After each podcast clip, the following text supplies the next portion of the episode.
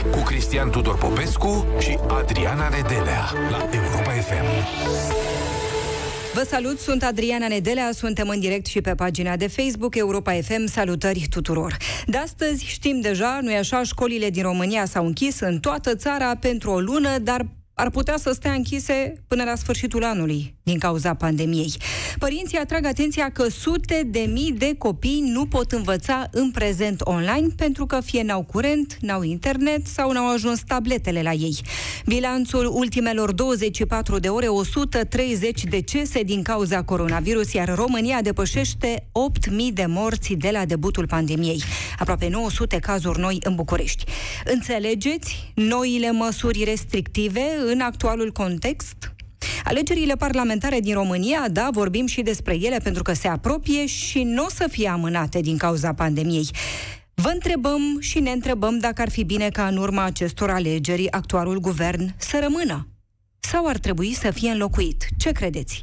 Plus, ce învățăm din alegerile din America, alegeri care au avut loc în plină pandemie și ce reprezintă alegerea lui Joe Biden, al 46-lea președinte american? 0372069599 și puteți fi în direct cu noi la Piața Victoriei. Gazetarul Cristian Tudor Popescu este alături de mine. Bună seara, domnule Popescu! Bună seara, doamna Nedele. Premierul României, Ludovic Orban, vorbea așa despre alegerile parlamentare. Alegerile trebuie să ne dea un parlament legitim, conform cu dorința politică actuală a românilor. Acum parlamentul e expirat. Aceste alegeri sunt decisive pentru România, iar românii trebuie să scape de parlamentul născut din pixul lui Dragnea care a generat o majoritate toxică pentru România. Sunt foarte mulți români care n-au crezut în alegerile locale, domnule Popescu, alegeri ce sunt mult mai aproape de ei, sunt acolo în comunitate. Credeți că o să creadă în alegerile parlamentare, mai ales acum în pandemie? Avem mult mai multe cazuri față de cele care erau la alegerile locale și mult mai multe decese.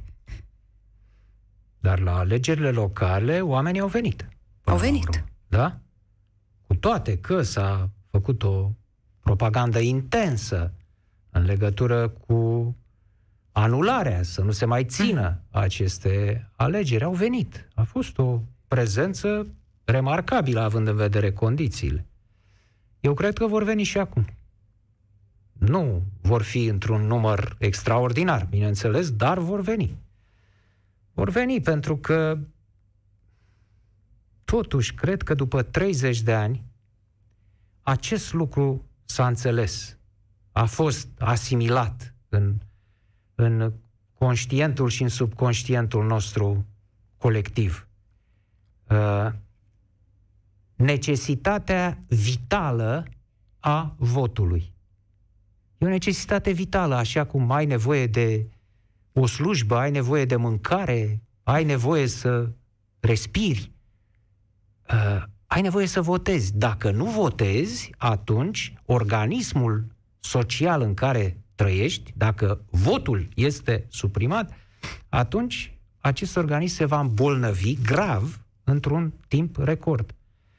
Este uh, un soi de medicament cu acțiune temporară votul. Vorbesc în termeni medicali pentru că trăim în momente în care totul se discută uh, în raport cu patul de spital acum. Medicamentul ăsta al votului uh, reușește să schimbe ceva în organismul respectiv. Nu rezultă că de aici vindecarea garantată. Și nu se întâmplă, de fapt, niciodată ca votul să fie un panaceu să rezolve uh, lucrurile. Însă Uh, dă o speranță. Dă o speranță că ar putea să fie mai bine. Nu se poate. Adică nu știm dacă va fi mai bine cu votul, dar ce știm cu siguranță și ceea ce cred că ne-am convins după 30 de ani este că fără vot va fi cu siguranță mult mai rău. E adevărat că mi-e greu să înțeleg. Mi-e greu să înțeleg și Uh, cum să spun, nu luând de exemplu țării noastre, o țară mică, nu?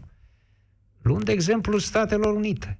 Acolo 70 de milioane de oameni au votat un om, mă refer la Donald Trump, Nu îi mai spun Trump acum că s-au încheiat alegerile. Uh, deci au votat un om care astă vară spunea că ar fi bine să nu se mai țină alegerile prezidențiale. De ce să se mai țină? Că e pandemie, sunt probleme. Și e bine cu el. Și e bine cu el și să să meargă așa până când o să fie niște condiții mai bune. Și rămâne el președinte, nu să nu se mai țină alegeri. De asemenea, același personaj a salutat uh, decizia, mă rog, ce s-a luat în China ca Xi Jinping să fie ales pe viață, practic. Acolo a spus, da, iată un lucru foarte bun, bine face marele popor chinez. Mă rog, era înainte de momentul în care totul a devenit, tot răul din lume a devenit chinezesc, da? Virusul chinezesc.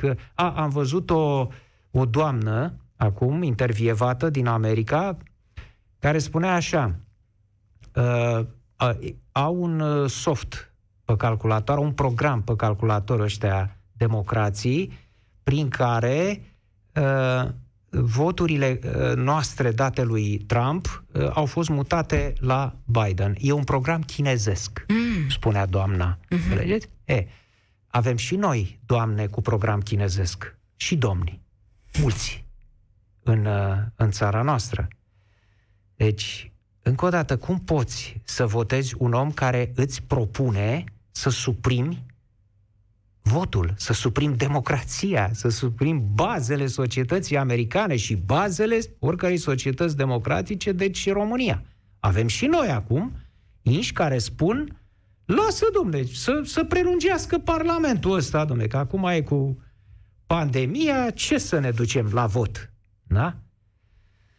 Eu cred totuși că sunt mai mulți cei care uh, gândesc că votul este uh, o necesitate vitală pentru un popor.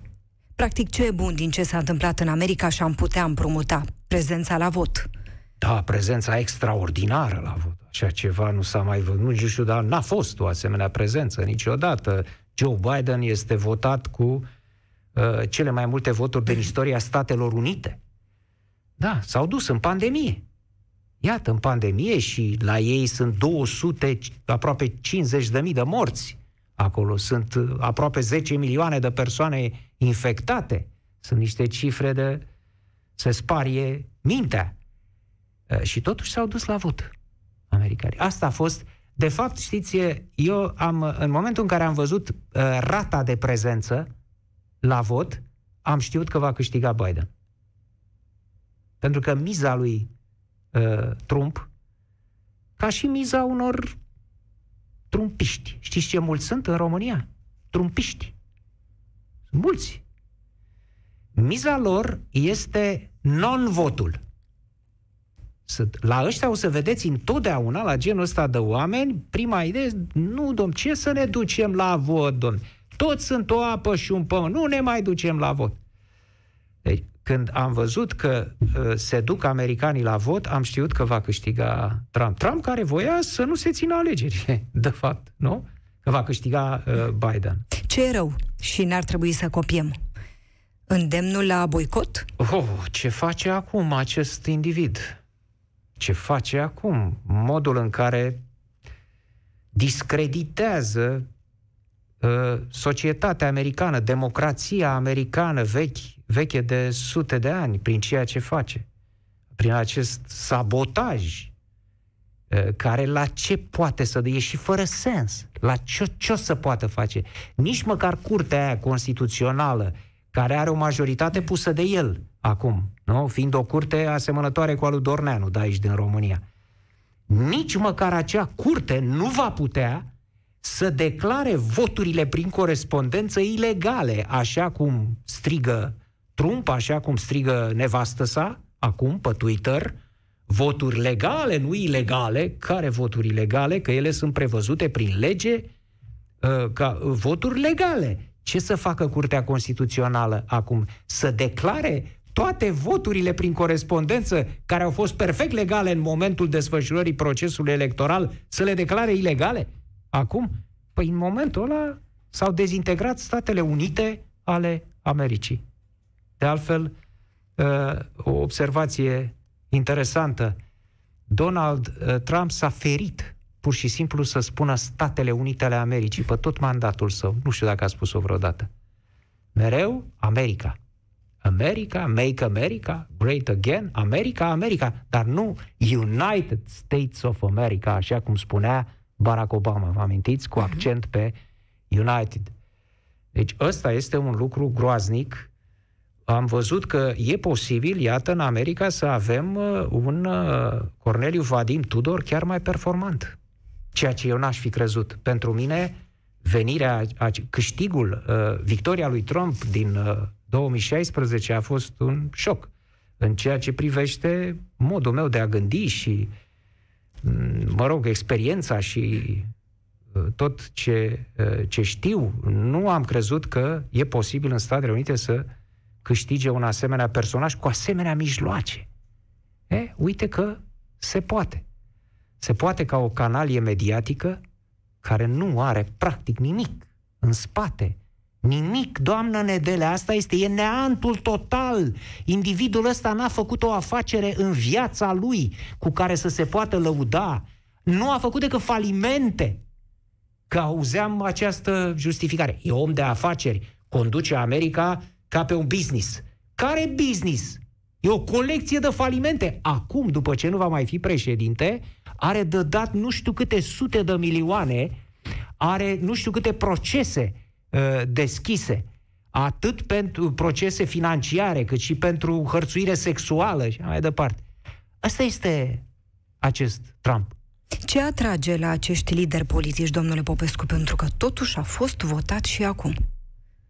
De Partea ce? întunecată a sufletului american, despre care vorbea Joe Biden acum în Uh, deci Joe Biden spunea că avem niște îngeri, guardian angels, niște îngeri păzitori și avem o parte, există o parte demonică, o parte neagră a sufletului american care iese din când în când la suprafață. Și asta este și atunci când se găsește un ins din ăsta care să profite de ea, de momentul uh, respectiv, iată ce se poate întâmpla, chiar în cea mai avansată mm. uh, democrație din lume și o parte întunecată a sufletului oricărei națiuni există. Și în cazul poporului român există o parte întunecată. Partea asta întunecată își va face apariția la alegeri, adică oamenii vor vedea mai mult ce nu merge și mai puțin ce merge, de exemplu școlile. Ne spuneau da. astăzi părinții că ar fi vreo 500 de mii de copii care în prezent nu pot să învețe online pentru că n-au curent sau n-au internet sau n-au tablete. Nu, asta nu e partea întunecată, doamnă Nedele. Partea întunecată este irațională. Este from the guts, cum spun americanii. E din vintre. Uh, ce spuneți dumneavoastră sunt chestiuni raționale. Da, oamenii pot să aibă obiecții justificate în legătură cu închiderea uh, școlilor și cu uh, așa cum se întâmplă lucrurile acum. Dar astea sunt raționale. Uh, o, nu, nu reprezintă. Partea întunecată este, este uh, alcătuită din porniri, din ziceri, din luat de bun ce ai auzit, fără rațiune. În cazul școlilor, da, este o, o, o decizie foarte grea. E o decizie foarte grea. Uh, poți să spui, acum e criticat faptul că s-au închis școlile la noi. Uh-huh. Dar iată ce se întâmplă în Franța. În Franța au ieșit în stradă oamenii Ca să închidă invers, școlile. Să se închidă școlile. Au fost și violențe. Au fost și violențe. De ce? Pentru că acolo e înspăimântător. Crește în momentul ăsta mortalitatea, cresc infectările uh, într-un mod clar uh, necontrolat. Și atunci e invers. Dar oricum, ceva nu e în regulă. Nu o să mă pronunț eu acum, să pronunță uh, uh, europenii FM imediat, însă uh, am auzit de la, la Raed Arafat, am auzit un lucru irațional sau nebazat pe argumente raționale în legătură cu asta. A fost întrebat. Dumne, s-a făcut un studiu acum și a rezultat și l-a dat publicității chiar ministrul învățământului, doamna Anisie, din care rezultă 1%. Atât este contribuția elevilor, contribuția între ghilimele, la infectare. Uh-huh. Caz făcut pe anchetă epidemiologică, 1%. Ce răspunde domnul Arafat? Domne, ăștia sunt doar cei pe care i-am găsit. prin, uh, știți, pe aia pe care i-am prins că au fost infectați. Dar avem noi un studiu din America, un studiu din America, putea să fie un studiu și din Groenlanda, pe care nu-l vi-l arătăm, că e secret, nu știe nimeni cum arată studiul ăla din America, în urma căruia rezultă că la 1% ăștia, de fapt, sunt mult mai mulți. Adică nu i-am prins, deci sunt mai mulți. Asta este uh, concluzia domnului Arafat? Și atunci le închidem ca să nu ne mai batem capul, de fapt. Poftim? Le închidem ca să nu ne mai batem capul. Exact, păi mai simplu. Este sigur că da, și cu piețele e la fel. Că nici acolo nu e în regulă. Deci se aleg soluții din astea uh, angro, că e vorba de piețe, da? Se aleg soluții angro pentru că sunt mai simple. De ce să... Acolo nu, nu e regulă. Era mult mai logic, domne. Și cu asta am încheiat. Se pare mult mai rațional să năsprești supravegherea în piețele acelea de incintă în legătură cu purtarea măștii, cu păstrarea distanței, cu admiterea, așa cum am văzut la supermarket, unui număr mm. restrâns în rate de oameni. Intră 10 și stați. Mai intră 10 și stați. Da? Uh, ca să nu se aglomereze. Și supravegheate aceste uh, măsuri acolo. Mult, mi se pare mult mai rațional decât să închizi piața. Da, asta e mai simplu. Vorbim despre măsurile restrictive, vă întrebăm dacă le înțelegeți și vorbim și despre alegerile parlamentare din România care se apropie, nu-i așa? Nu o să fie amânate, vor avea loc. Ar fi bine ca în urma acestor alegeri actualul guvern să rămână sau să fie înlocuit. 0372069599 pentru a intra în direct cu noi. Răzvan din Târgu Neamț este alături de noi. Te salutăm, Răzvan. Bună seara, doamna Telea, bună seara, domnule Popescu. Bună seara. O să încep cu uh, referire la alegerile din America. Foarte pe scurt. În 2016, când uh, a ieșit Donald Trump uh, împotriva lui Hillary Clinton, primul meu gând a fost we are doomed. Mă rog, a fost mai plastic cuvântul, dar nu-l pot rosti aici. Pentru că numai cineva care nu cunoaște parcursul. Cum bine l-a spus asta, dar oricum nimeni nu se gândește la activitatea financiară a domnului Trump și imensele scandaluri. Pentru că nimeni nu stă să citească și să gândească în, în amănunt. Eu m-am gândit doar ce iureș va face omul ăsta în lume. Din păcate pentru noi, lucrul ăsta după patru ani se vede. Care este câștigul real al victoriei lui Joe Biden? Câștigul real în momentul de față nu există. În schimb, există un câștig imens ca simbolistică. E, e o promisiune. S-a câștigat o promisiune. O promisiune ca America, de fapt, reprezintă încă cea mai mare democrație, cea mai puternică, nu cea mai mare, că cea mai mare probabil e India, cea mai puternică democrație uh, la nivel planetar.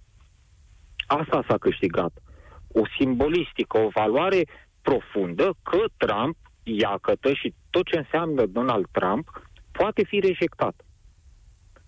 Alo? Da, da, auzim. da auzim. Acum, uh, bun, ca paranteză mi-aș fi dorit încă o dată, o voi spune, să fi fost astăzi Bernie Sanders. În schimb, vicepreședintele pentru mine este o uluitoare prezență, o, e, e incredibil. Ca, din nou, ca și simbol.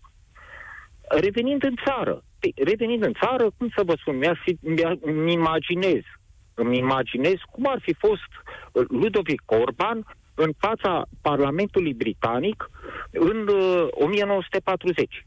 Mă rog, l-au avut și ei pe Neville Chamberlain, dar nu se compară. Dar cum ar fi fost în locul acelui discurs curajos și onest, vă promit suferință și lacrimi, al lui Churchill, nu al lui Neville Chamberlain. Da, da, da.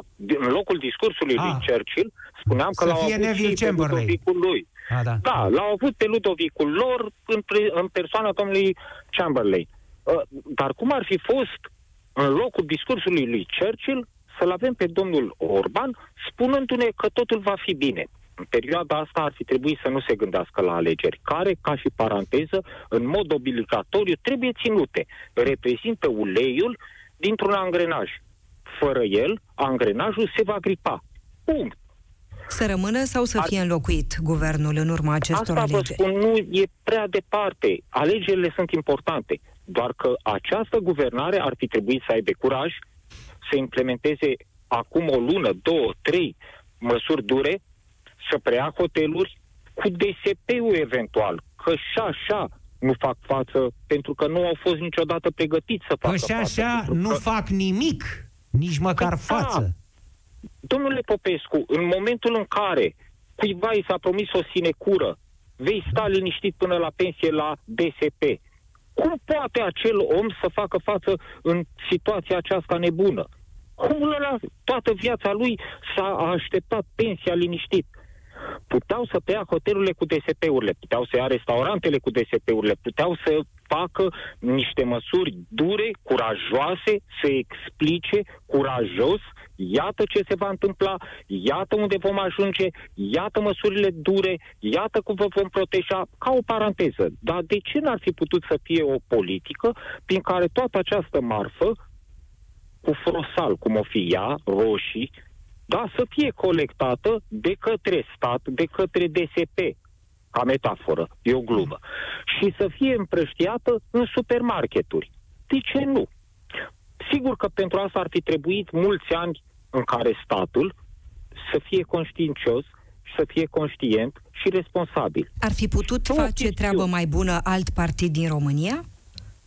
Dacă era la putere? În situația de astăzi, Mhm. nu. Nu. Nici PSD? USR-ul, Nici USR Plus? PSD-ul în niciun caz. PSD-ul în niciun caz. PSD-ul are o problemă încă și mai mare. PSD-ul nu-și dorește decât uh, alegerile din motivele lor. Nu are rost să le discutăm. E atât de amplă discuția și în același timp atât de simplu să înțelegem de ce PSD-ul nu ar fi pă- putut. USR-ul încă nu are o satura. Poate o să o aibă, poate nu. PMP-ul, hm, probabil că există trei oameni după decembrie 89 care ar fi putut schimba România. Probabil că sunt Adrian Năstase, Traian Băsescu și uh, ar fi putut fi poate cumva și domnul Iohannis. Din păcate toți au eșuat. Unii pentru că aveau prea mult ego, alții pentru că aveau nu știu ce fel de gânduri și pe ultimul, cu tot că l-am votat, uneori nu-l înțeleg. Acum, foarte scurt, foarte scurt, domnule Popescu, îmi permiteți o întrebare oarecum personală? Cu drag, orice întrebare puneți. Domnule Popescu, privind rest- retrospectiv, în decembrie 89, la acel tânăr, că era mai tânăr decât sunt eu acum, Cristian Tudor Popescu, care stătea în 21 pe baricade, cu speranța Nu, unei n-am fost, promisiuni. N-am fost chiar pe baricadă. Acolo era Dan Iosif. Doamne, Ok, în zilele alea Odihnească-se în pace. Nu, eram la poalele. Eu eram la poalele baricadei. Dan Iosif era sus, cu spatele la soldații care trăgeau. Vă rog. Ok, dar erați acolo. Eram, și când da. erați acolo aveați niște gânduri. Față de acele gânduri, ce îi spune astăzi Cristian Tudor Popescu acelui tânăr când vede prezența la vot? Ce îi spune? Îi Și spune... închei, domnule Popescu, vă mulțumesc mult, Da. cu siguranță, că mai sunt foarte mulți care vor să discute cu dumneavoastră. Da, Răzvan, și noi îți mulțumim. Mulțumim, Răzvan. A fost unul dintre cele mai articulate, una dintre cele mai articulate intervenții pe care le-am avut aici la, în emisiune. Uh, Ce ea spune? Ea spune doar atât. Uh, Să nu mai ezite, dacă m-aș putea întâlni cu el așa, să facem puțin science fiction, dacă m-aș putea, aș spune uh, șterge orele alea de la prânz și până uh, seara pe la șase jumate, șapte, uh, în care ai strigat doar jos Ceaușescu. Pentru că mi-a trebuit, mi-au trebuit câteva ore ca să ajung să strig și jos comunismul la, la șase și jumătate și am chiar am ezitat atunci, înainte de... Pentru că, dumne, bun, jos Ceaușescu nu aveam nicio îndoială, jos comunismul. Asta însemna o lume. Însemna jos o lume. Da? Să cadă, să se desfacă din temelii. După aceea am, am strigat și m-am eliberat. Atât ea spune, dar firește că uh, nu se poate schimba istoria și poate că au avut și acele ore de ezitare a mea, au avut uh, rolul lor în ceea ce sunt acum. Despre alegerile parlamentare din România care se apropie, vă întrebăm dacă ar fi bine ca în urma acestor alegeri actualul guvern să rămână sau să fie înlocuit. 0372069599 pentru a intra în direct cu noi. Monica din Iași este acum alături de noi. Te salutăm, Monica! Bună seara, dragi oameni! tuturor. Eu voi fi mai scurtă decât a promis domnul dinainte, mai concisă, mai, ca să zic corect. Uh, încep cu răspunsul la, cea de, la ultima întrebare, dacă e cazul să se schimbe uh, guvernul. Conducerea așa. Uh-huh. Am un pic de emoții, ce scuze. Nu trebuie. Uh, uh, la noi în Moldova e o vorbă, nu schimb calul la mijlocul dealului. Uh, nu, știu, nu știu dacă e cazul. În America, uh, Monica, se spune nu se schimbă cai în mijlocul râului. Don't change the, the whole mainstream. Uh, n-am vrut să vă... Știu, n-am vrut să folosesc engleză să nu mă dau eu rotund aici. exact. Știu exact care e treaba. În America am stat 8 luni de zile, am avut o bursă acolo, în fine. Uh, asta e una, răspunsul la întrebare. Deci nu sunt de acord cu schimbare. Bun, vei, lasă acolo până trecem de la asta. Asta e una. Uh, faza cu America, uh, acest Donald Trump a jucat America la păcănele, părerea mea. Este cea mai urâtă palmă dată țării alea. O, o, o, o rușine. Uh, și faptul că au ieșit în halul ăsta la vot, deci din 1900, dacă am înțeles bine, n-au fost atâta amar de om, oameni de omenire la vot. Noi cum trecem beleaua asta, Monica? Te citez. Cum trecem de leaua? Cum scăpăm? Dumnezeule mare. Măsurile astea, cum ți se par? Uh, păi, ce să, ce să zic, doamnă, tot sistemul ăsta, sistem, eu sunt niște explozii, nu pot să spui partide politice. Că intru deja pe stilul de vorbire a domnului Popescu și nu știu dacă e bine. Nu e bine. Nu e frică. Nu, nu te sfătuiesc. O să mergi pe dumneavoastră, nu știu, nu știu dacă e bine treaba asta, dar vreau să spun că e ce simt eu. Deci eu, eu sunt născut în 71, da? Uh, știți cum îi văd eu? Ca pe un, un, un stol de, de condori care dau târcoale unui leș. Deci tare mă tem eu că țara asta îi arată exact ca o, ca o cum să zic, ca o căprioară moartă și sunt foarte mulți înfometați și nu-și dau rând care să apuce bucata cea mai bună. Deci ei nu se gândesc că lumea trece printr-o nenorocire și să gândească, băi, fă ceva pentru țara asta să scoți din deleaua care e. N-au ce treabă.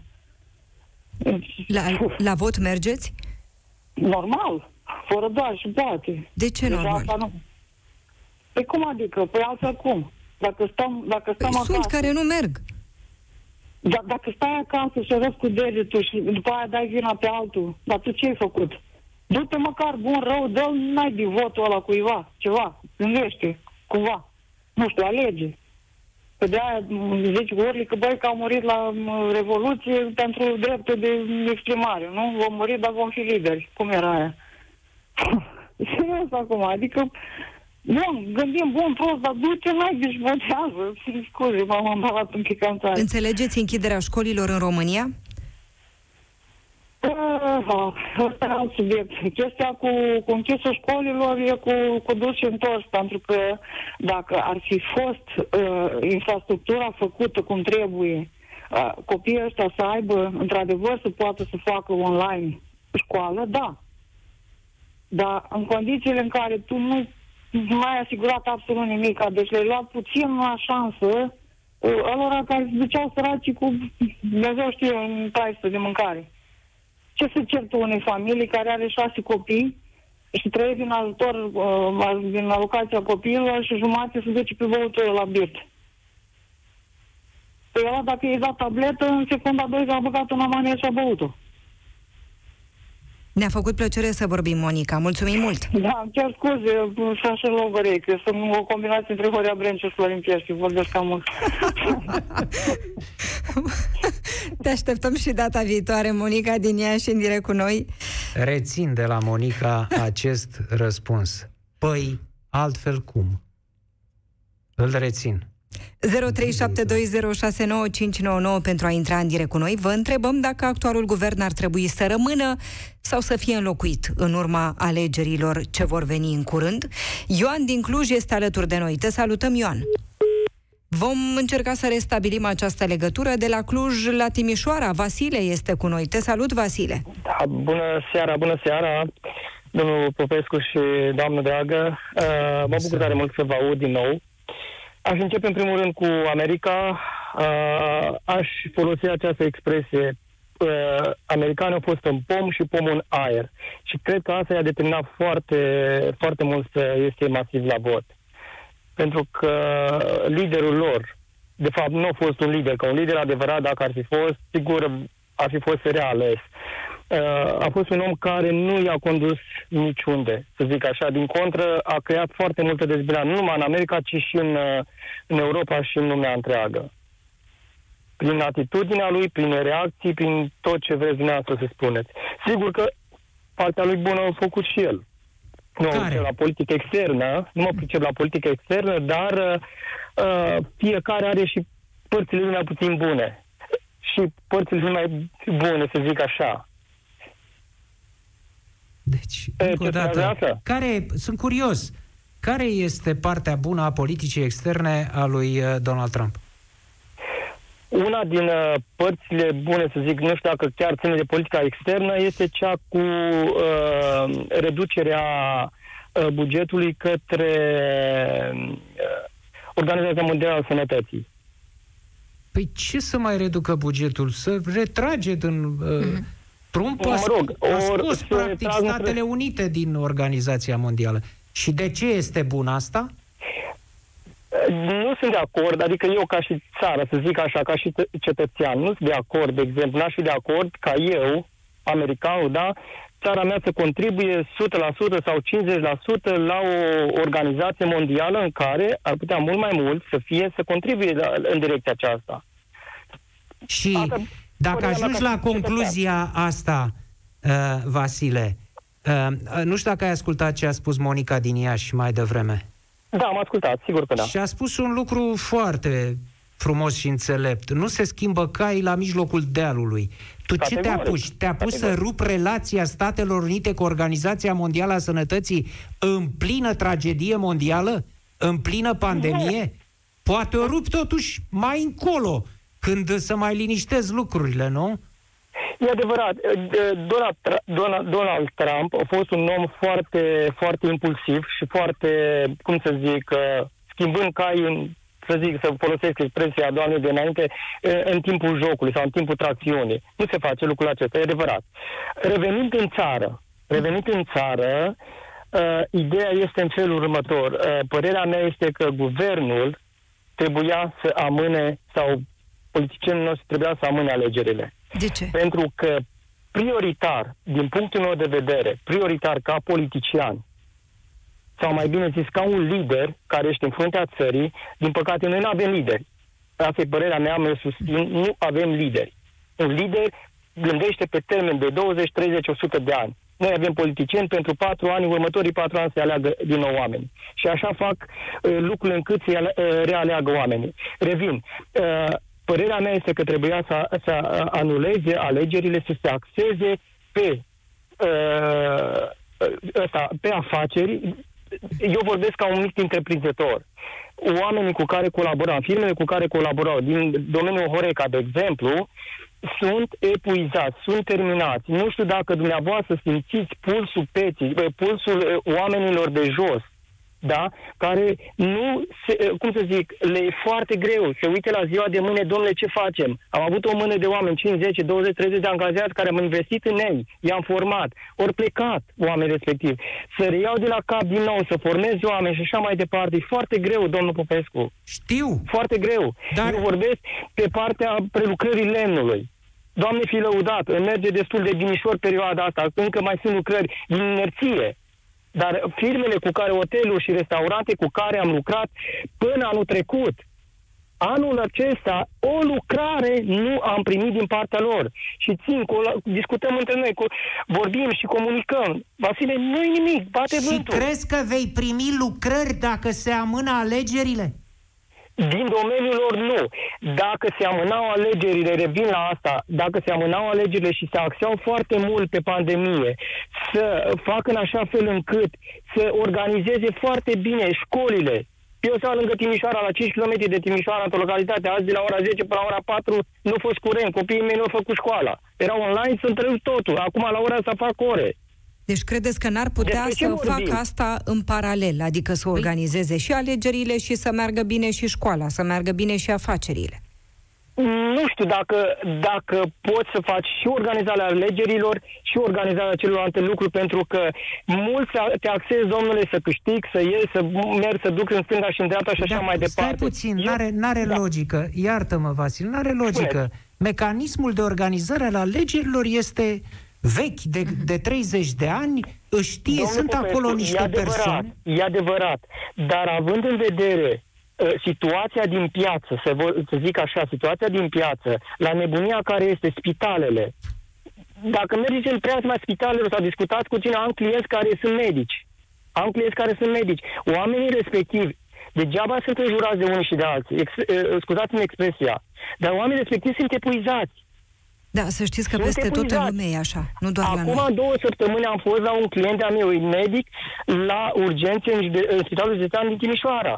O zis că e nebunie, aș dori doar un minut cel care vorbește că nu știu ce medici și spitale să vină pentru un minut acolo. Pentru un minut să vină, nu mai mult. Nu m-a șocat expresia asta, doar un minut. Dom'le, chiar atât de exagerat. Și dau dreptate. M-am uitat la fața ei, că doar o știu de ani de zile. La față, la... E schimbat total. Practic, oamenii leagă faptul că nu merg lucrurile bine de, uh, de concentrarea extrem. atenției pe organizarea alegerilor. Vasile, ai perfectă dreptate, așa este și eu știu lucrurile astea de la atâția oameni cu care vorbesc în tot ce ai spus. E o singură bine, problemă de logică. Mă asculți o secundă? Da. Sigur, sigur. E o singură problemă de logică. Ăia care se ocupă cu organizarea alegerilor nu se ocup, pot ocupa cu organizarea spitalelor și a școlilor, că nu e meseria lor. E adevărat, e adevărat, domnul Nu-i muți pe aia de acolo să rezolvă, că nu se poate. În timp de război, domnul Popescu, iertați-mă că vă, vă, vă întrerup, în timp de război, eu cred că toți oamenii pe care îi ai, ai ar trebui să-i formezi sau să-i reformezi da? și să-i arunci în atac. Credeți că, Vasile, cred, crezi că în 1944 s-au ținut alegeri în Statele Unite? Prezidențiale? S-au ținut. Păi, cum? Era plin război, crâncen, mureau cu zecile de mii americanii. Da. Și s-au ținut? E adevărat. Este, este, sunt lucruri, nu mă pricep la politică foarte mult, vorbesc ca un cetățean de rând. Și vă referiți la propria durere. Da, exact. Vreau să vă mai spun încă un lucru. Dimineață, în zona unde am, am unde este firma, da, în zona mea sunt multe firme, e un fel de piață unde sunt foarte mulți oameni care au tot felul de magazine cu tot felul de produse și așa mai departe, pe domeniul de construcții de și așa mai departe. Au venit cei de la DSP, poliție și așa, și eu închis pe oamenii respectivi. Eu n-am înțeles de ce eu închis pentru că sunt îi deschis e piață deschisă, da? Da. Uh, închis de la ora 23 până la ora 6 dimineața, care nu ne, eu, probabil că nu înțeleg eu și nu înțeleg ceilalți cu care am discutat. Mulțumim foarte mult, Vasile. Stai, stai, stai puțin, că nu, nu, nu pot să-l las pe Vasile așa. Domne, deci, tot ce ai spus duce la ideea că lucrurile merg prost, sunt gestionate prost în această pandemie. Oamenii... Toate lucrurile sau toate de- deciziile care se luau până acum sunt rele. Nu, departe gândul de Așa, nu. așa. Unele... Și atunci, ascultă-mă, domnule, da. puțin. Da. Și atunci nu au sens alegerile pentru a schimba această situație? Da, domnul Popescu, spuneți-mi mie... Adică să vină prin alegeri unii care să ia decizii mai bune dacă ăștia le iau proaste. De ce să amânăm alegerile? Tocmai pentru că situația este proastă. Domnul Popescu, să fim onești. Spuneți adică n-am fost până acum onești. Nici dumneavoastră, nici eu, nici Câteva Adriana secunde, Vasile, pentru că nu mai avem vreme, te rog. imediat, imediat. Uh, până, din clasa politică care ar veni la putere, care ar fi în stare în momentul de față să schimbe situația. A, deci să nu mai ținem alegerea asta doar ideea. Dacă, doar dacă merge la vot, aflăm Vasile. Mulțumim foarte mult pentru că ai fost în direct cu noi și ți înțelegem supărarea și durerea. Sunt vremuri grele, e limpede. Vasile din Timișoara în direct cu noi. Vreau să văd dacă ne aude Ioan din Cluj de această dată, pentru că a revenit. Te salut, Ioan! Vă salut! Vorbim aici despre alegeri, ne spunea Vasile din Timișoara, extrem de supărat pentru faptul că oh. nu merg lucrurile în țara asta. M-am urmărit. De ce să mai facem alegeri, domne, dacă urmărit. nu merge nimic? E un da, argument? Asta e... Alo? Da, vă ascultăm. Da, asta e, asta e, asta e stilul românesc. Asta, asta, de asta mă bat și eu tot timpul. Băi, nimic nu merge în țara asta. Hai să schimbăm ceva. A, păi tu nu înțelegi că nimic nu merge. Hai la vot. Păi nu ieșim la vot. De ce? Că nu, nu e organizat bine. Păi dacă nu merge bine, cum vrei să fie organizat bine? Păi nu mă interesează votul, mă interesează școala, spitalul, aia, afacerea. Ok, dar n-am discutat că nu merge bine. Da, da. Hai să schimbăm. Păi numai că nu merge școala, dar tu nu înțelegi că trebuie să schimbăm. Aici e așa un, un cerc vicios din, din doi poli în care tot o dăm și o întoarcem, cumva, din punctul meu de vedere. Actualul guvern să rămână sau să fie înlocuit în urma acestor alegeri? Să decide lumea, nu știu. Dacă sunt ei apți să ducă, nu știu. Crezi că Am sunt? văzut de multe ori cazuri în care oameni până într-un punct în care și-au asigurat o perioadă mai lungă, au luat decizii de într-un anumit fel, după care au fost aleși și au luat decizii de în alt fel. Sau nu știu. Asta o va decide doar viitorul și istoria ne va spune peste nu știu câți ani ce va fi. Dacă era PSD la putere, făcea mai bine, făcea mai mult? Sau mm. altcineva? Mm, nici PSD-ul nu știu dacă pot să-l uh, analizez după ultimii ani foarte bine sau să-mi dau o părere foarte bună. Cred că, cred că tot ce e de, e de discutat e de acum încolo. Nici eu nu aș schimba sau nu cred că aș schimba regula în timpul jocului, la nivelul la care oricine va veni nou după cei care sunt, va spune că a primit un haos de la ceilalți. Ar fi și natural să facă asta, ca să se protejeze de eventuală eroare sau de un eventual uh, eșec major. Cred în aceeași ordine că actualul, actuala conducere are o lipsă mare de sânge în instalație. Adică mi se pare toate măsurile luate la nivelul la care să nu o dai prea tare uh, la scandal cu, cu uh, societatea civilă și să nu riști foarte mult. Așa Dar am, am o întrebare, o, o, o întrebare, Ioan, am. Da. Uh, guvernul ăsta, Orban, reprezintă, în ce raport este față de guvernul Dăncilă, guvernul precedent, să-i spunem? Uh, cu o imagine mai bună din punctul meu de vedere. Dar ca dar prestație? Nu-l văd, uh, nu-l văd să se ridice mult peste nivelul pe care l-a avut guvernul Dăncilă anterior. Deci nu văd ceva așa total, total distinctiv la, la deciziile pe deci care le-a luat. Deci nu ai avea pe cale de consecință o speranță acum că guvernul care ar putea să vină în alegeri, care va veni din aceste da. alegeri, va fi superior acestuia. Ba da, ba da, eu cred în alegeri. Cred în aproape orice situație în alegeri. Am fost la toate referendumurile la care s-a spus să nu se voteze. Am fost la toate alegerile care s-au organizat din momentul în care am avut buletin. Nu m-am oprit niciodată din chestia asta și nu o să mă opresc din a vota, din a alege. Pentru că mi se pare poate cel mai drept și mai nobil, uh, cumva, uh, cea mai nobilă caracteristică a, a societății din care fac parte. Dar, totodată, vreau să ating un subiect. Eu sunt tată, am trei copii. Uh, sunt împreună cu soția mea, suntem antreprenori. Adică nu suntem protejați de foarte tare de statul ăsta. Și viața noastră s-a schimbat major în ultima perioadă. Adică eu am ajuns să gătesc și soția mea a ajuns să fie uh, profesor în particular pentru copiii noștri, pe de-o parte, și pe de altă parte am ajuns chiar și să angajăm o dădacă, pentru că niciodată pentru un antreprenor uh, un uh, șomaș tehnic la propria persoană nu îl va ajuta în ceva. Adică pentru angajații noștri este o situație, pentru noi e un chin. Și totuși, și totuși, iertați-mă, fica mea e cu mine, Gata, stai necat, dragă.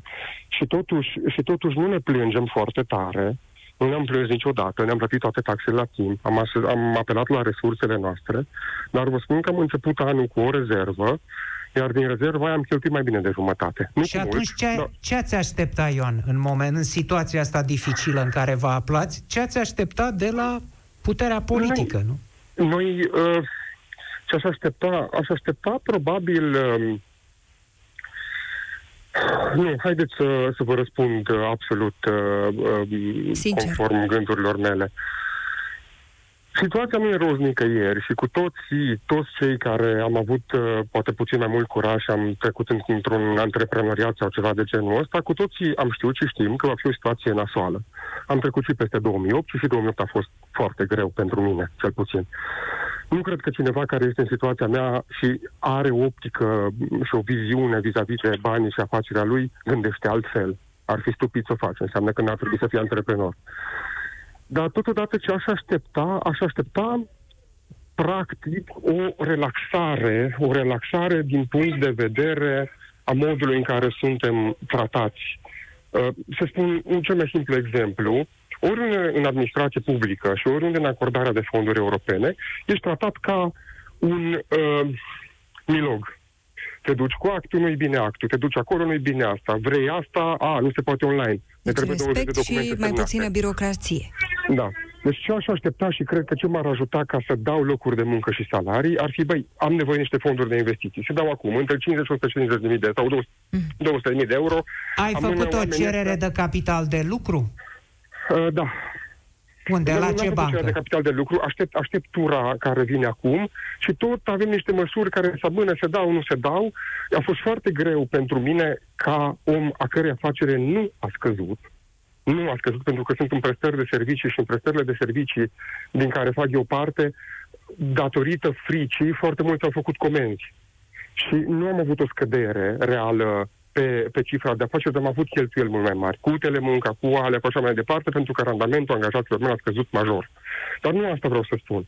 Vreau să spun că aș aștepta de la următorul guvern sau de la cine vine, aș aștepta un tratament, hai să spunem, nu european, atâta timp cât uh, hai să spun polonez, la ce au făcut minim polonezii cu partea lor de fonduri europene. Aș vrea cumva ca accesul la banii acelor care au nevoie ca buni investitori sau ca oameni care fac ceva, nu doar sifonează fonduri, să nu fie grevat de birocrație și de, de, de fente și de împiedicături de toate spedurile. Mulțumim Asta foarte mult, eu. Mulțumim foarte mult, Ioan, pentru că ai intrat în direct cu noi. Ioan din Cluj, Drag. alături de noi, un ultim telefon, Ștefan din Călăraș. Te salutăm, Ștefan. Seara. Aș uh, dori să discut un pic despre educația online și vreau să... Mă auziți? Da, sigur. Da. Și vreau să vă spun niște date. În 2019, peste 3 sferturi din gospodările din România, 75,7%, au acces la net de acasă. Asta este un, uh, sunt date de la Institutul Național de Statistică. Și uh, gospodările cu copii în întreținere au 94% acces la inter- internet, dată Eurostat. Acum, întrebarea mea este, uh, care este sursa pentru informația pe care a difuzat-o pe post, cum că ar fi 500 de mii de copii fără Federația Națională a Asociațiilor de Părinți. Așa, păi și ei de unde au aceste informații? Din discuțiile pe care le au cu celelalte asociații de părinți de la nivel județean și cu inspectoratele județene. Păi și cum... Deci nu uh, credeți în această cifră? Păi nu, că nu, nu e vorba de credință aici. Aici e vorba de date. Tu de cifre, date, că nu se, pe... se bat cap în păi cap. Da, pe cifre, da, da. Uh-huh. Nu e vorba, adică nu cred. Adică nu ascult pe cineva și îl cred. Și mă uit și eu la niște surse de informare ok. Nu? Și dacă sunt uh, discrepanțe între uh, datele pe care le primesc, mă informez, nu? Înainte de a da niște informații pe post. Mă informez dacă sunt niște discrepanțe. Să văd și eu. Domnule, cine are dreptate aici? Ca Spuneți că mesajul nu? părinților cum că, de fapt, școala nu se face pentru că oamenii n-au internet, n-au curent, n-au tabletă, nu e tocmai așa, potrivit cifrelor dumneavoastră. Nu sunt cifrele mele, sunt, v-am zis, Pe care le-ați prezentat dumneavoastră, sigur. Da, mm. da, și uh, date de la Eurostat. Și nu e vorba de credință aici, v-am mai zis. Sunt niște cifre, mă raportez la ele, ele îmi spun una și Da. Mai e o cauză aici, Ștefan.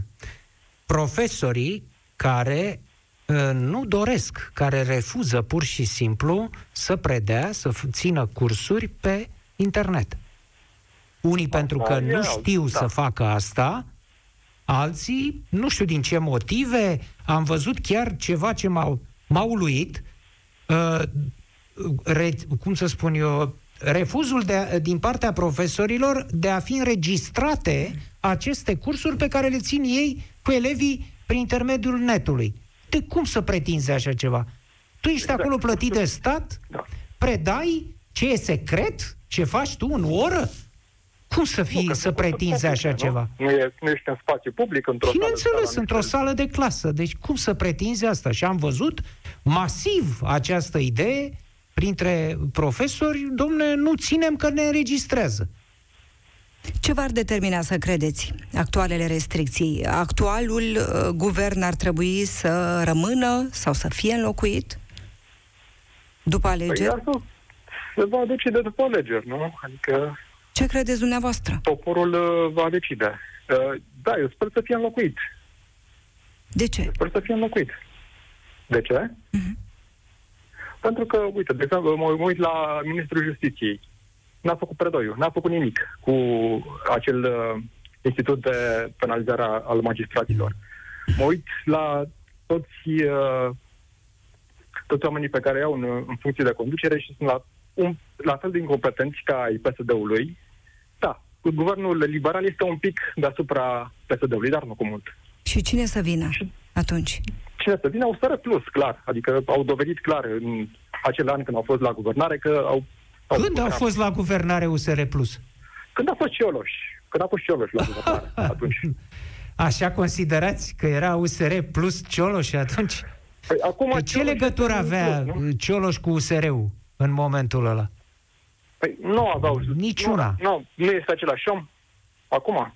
Nu este păi da, dar e la plus, nu la USR. Atunci nu exista. Da, dar acum acest... e coaliția USR plus. Sunt da. aceiași oameni. Nu? Da, deci credeți că dacă ar fi guvernat acum în pandemie, s-ar fi descurcat mai bine?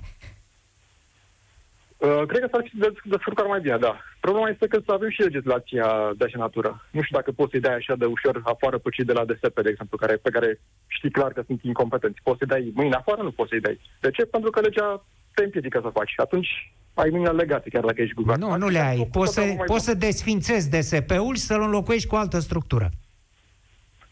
Oh, uite. Da. De mers da, mergeți la alegeri. Sigur că... Da. Asta e clar. De mers da, mergeți. Da, asta e clar. Da, da. Mulțumesc da, foarte mult. Acum. Ștefan din Călăraș, în direct cu noi, domnule Popescu, rămânem la acea discuție. Mai sunt mulți Europene FM pe linie? Mm, îl mai avem pe Ștefan din București și pe Ionel din București. Putem, nu putem să-i luăm și pe ei? Putem să încheiem, sigur Hai că da, luăm. cu Bucureștiul. Dacă ne aude Ștefan din București, te salutăm. ascult, ascult, bună seara. Cum e Ștefan? Alegerile se apropie, uh, să rămână actualul guvern, să plece, ce să facă? Doamna Nedelea, domnule Cristian Popescu, vă salut, mai ales pentru că eu sunt absolvent de jurnalistică științele comunicării și am lucrat în presă am o admirație fantastică pentru asta, domnule Popescu. Am să vă strict la trei puncte, ca să nu țin mult ascultătorii. În primul rând, guvernul ar trebui, zic eu, puțin pieptănat, pentru că acum nu prea avem ce să mai alegem. Adică am înlocuit un guvern, după părerea mea, guvernul Dăncilă sau guvernele PSD, de niște oameni hulpavi și niște oameni care au tras de bani, cu niște flămânzi care vor să tragă de bani. Iar această țară chiar nu mai are așa, așa de mulți bani pe cât se crede că ar mai avea. Părerea mea este că, din păcate, nu vine nimic din spate de valoare. Eu nu văd oameni de valoare care să înlocuiască anumiți guvernanți, anumiți oameni din clasa politică, ceea ce este dureros. De ce? Pentru că nu sunt lăsați să vină. Poate există, poate ei sunt cu adevărat. Nu știu care este și părerea dumneavoastră. Eu aș vrea, să, aș vrea să-ți amintesc, Ștefan, o zicere a unui fost premier al României, Radu Vasile. Întotdeauna în țara asta o să mai fie ceva de furat. Da, așa este și nu, nu, nu, nu, nu poate să fure ei cât producem noi. Vă spun un singur lucru. Uh, eu m-am reprofilat total. Sunt antreprenor, îmi merge prost, însă m-am reprofilat și cred că îmi va merge bine. Pentru că țara are nevoie de servicii, are, iar serviciile de calitate în această țară se plătesc. Și încă se mai plătesc bine, pentru că sunt oameni care apreciază. Însă, uh, am să fac o singură referire la uh, domnul din Cluj, care a spus modelul polonez în uh, ceea ce privește absorpția fondurilor europene este fenomenal. Cunosc parteneri cu care lucrez care sunt ajutați de către aceste fonduri europene și își dezvoltă business-urile foarte frumos și curat. La fondurile europene nu poți să faci matrapazlăcuri. Eu am depus și am avut un proiect aprobat pe care, din fericire, l-am amânat pentru că a venit pandemia și era pe alimentație publică și am reușit să fac acest lucru și mulțumesc lui Dumnezeu că nu am dat drumul, că uh, blocam 20 de oameni sau încurcam 20 de oameni prost, însă strict la guvern ar trebui făcută puțină curățenie pe acolo. Sunt oameni care nu cunosc cu absolut nimic, sub nicio formă ceea ce fac. Sunt puși politic sau sunt puși pentru faptul că au adus capital politic, ceea ce este trist. Ar fi Alegerile, putut face da, mai bine alții? Da, Alt partid care ar fi fost la putere acum ar fi făcut mai bine? Doamnă, aici aș putea să fiu subiectiv pentru că am fost membru de partid și am lucrat activ la campanii electorale Uh, nu știu ce să vă spun. Am fost în uh, PD și după aia am uh, cochetat cu PMP-ul până să plec din țară. Eu am plecat din țară și am dezvoltat un business și vă spun de ce. Sunt singura societate de valori mobiliare care am reușit să aduc o licență europeană în România sub ASF de Forex, care aducea bani la bugetul de stat. PSD-ul ar fi fost mai bun acum? Nu, nu, sub nicio formă. USR Plus? USR Plus, uh, USR Plus ar trebui cizelat. Eu am senzația că sunt oameni foarte buni, dar sunt uh, foarte, foarte naivi momentan. Nu cunosc foarte bine structura. Am avut ocazia să-l cunosc atât pe domnul Cioloș cât și pe domnul Barna personal. Sunt niște oameni care vor să facă ceva, dar nu știu dacă au forța să facă ceva. Mulțumim foarte mult, Ștefan. Și rămânem Am în capitală. Ionel din București, dacă ne auzi, te salutăm. Vă aud să rămână. Cum e cu alegerile Bună ce se apropie? Și ce ar trebui să, să avem același guvern, să vină altul? Uh, am decât să vă spun așa. Uh, de la Revoluția din 89 până în ziua de astăzi există aceleași partide îmbărligate toate între ele. Mă scuzați de limbaj. Dar cam așa e. Nu, Partidul Național Țălănesc Creștin și Democrat nu mai există. Nu mai e Partidul Național Țărănesc. Dar, ca a murit Coposul, domnul Coposul, că dumneavoastră vorbiți. Cum e cu actualul guvern? Cum e cu actualul, actualul guvern, Ștefan? Guvern este parte din toată clasa politică de 30 de ani. Să rămână sau să fie înlocuit după alegeri? Să fie înlocuită toată clasa politică. Și cine să vină în loc? altcineva. Cine? Orice alt partid. PSD? În afară de PSD, PNL, UDMR, USR și așa mai departe. Păi și așa mai departe și cu cine mai rămânem? și așa mai departe, da. Păi și nu mai sunt partide? Păi spuneți dumneavoastră. De ce îl luați prin excluziune să ghicim noi? Spuneți. Ce Cine? partid să vină? Aur. Cine? Aha. Aur. Aur? Da. Aur. Da. Partidul Verde, Aur. Nu Aur, că nu sunt țigan. Uh, uh-huh. De ce? Aur sau... Uh, de ce să vină ei? Explicați-mi. Altcineva. Care este argumentul? Cum? Care este argumentul? De ce să vină ei? Ca să nu mai fure. Mulțumesc foarte mult pentru că ai fost în direct cu noi, Ștefan din București. Le mulțumim foarte mult tuturor celor care au intrat în direct alături de noi. Cum e, domnule Popescu, cu acea discuție ușor tensionată? De ce să mai mergem la vot dacă lucrurile nu merg bine? Suntem în pandemie și este evident că oamenii au dureri și au nevoi. În sănătate, antreprenorii au dureri. Este un argument acesta? Guvernanții trebuie să se concentreze pe organizarea gestionării pandemiei, ca să spun așa, să fie atenți la oameni, la mediul economic, să fie atenți la afacerile din România, să fie atenți la ce se întâmplă în spitale. Păi nu avut... e vreme pentru alegeri. Nu, e, e o problemă aici de raționament. E o problemă de logică, nimic altceva. Da, situația e grea pentru mulți, pentru antreprenori, pentru simpli cetățeni care au probleme cu slujbele, au probleme, iată, cu, cu uh, oamenii angajați, cu uh-huh. investițiile și așa mai departe. Ele sunt categoric, aceste probleme există. Dar actuala conducere uh, acționează în condiții de pandemie de vreo 9 luni de zile. Da? În momentul ăsta. Uh, dacă cetățenii consideră, unii cetățeni consideră că ce au făcut până acum actualii guvernanți este puțin și prost, necorespunzător în raport cu ce s-ar fi putut face, atunci nu au decât să vină, soluția este să vină și să voteze.